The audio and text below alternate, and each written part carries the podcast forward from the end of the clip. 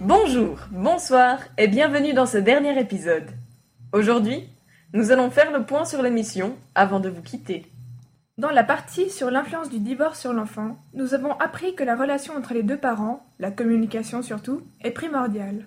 C'est quelque chose que nous avons également pu constater en nous penchant sur la question du droit des pères.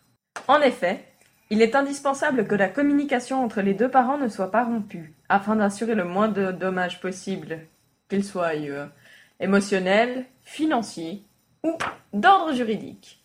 Dissocier son rôle dans le couple et son rôle en tant que parent est l'un des obstacles les plus courants que les personnes en instance de divorce rencontrent. Pour en revenir plus précisément aux enfants, les séquelles causées par un divorce peuvent être plus étendues qu'on ne le croit et nécessitent d'être prises en compte. Dans cette période de crise, le suivi par un psychologue est favorable, voire nécessaire, au processus de guérison qui s'ensuit. Dans la partie sur le droit des pères, la question des inégalités hommes-femmes est un des points cruciaux de notre questionnement. Comment expliquer qu'au jour d'aujourd'hui, la question fasse toujours autant de débats? Il y a là un véritable décalage entre l'époque actuelle et les lois en vigueur par rapport aux droits d'un père durant le divorce. Le rôle des genres est encore très traditionnaliste d'un point de vue juridique sur la question, la garde de l'enfant étant l'un des rares domaines où la femme est avantagée. Pourtant nous avons constaté que les choses évoluent petit à petit, c'est donc un combat à suivre. Cette même idée d'égalité, nous l'avons abordée en parlant du divorce pour tous. La nouveauté des lois permettant à présent aux homosexuels de se marier laisse pourtant un grand vide juridique lorsqu'il s'agit de divorce. Nous avons pu remarquer que dans tous les pays ayant d'ores et déjà accepté le mariage gay, qu'il n'y a pas de modèle unique par rapport au divorce.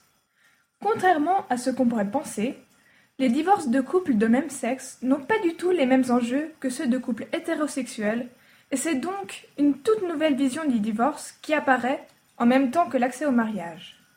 Les hypothèses que nous avons émises sur la façon dont ces concepts pourraient s'exporter en Suisse reposent sur les comparaisons avec les lois qui se rapprochent le plus de celles qui pourraient servir de base si le mariage pour tous faisait son entrée dans la Constitution. Le divorce aujourd'hui ne fait pas encore partie des affaires classées. Il est encore et toujours sujet à l'évolution de notre mode de vie actuel, bien que sa fréquence l'a élevé au rang d'événement habituel et limite donc la visibilité de ces problèmes. Nous espérons que vous avez apprécié cette émission, qu'elle vous aura étonné, choqué, parfois fait sourire, et que surtout vous avez à présent une vision plus précise des sujets qui font encore aujourd'hui débat par rapport au divorce. Mesdames, Messieurs, chers auditeurs, nous vous remercions d'avoir suivi avec intérêt ce podcast.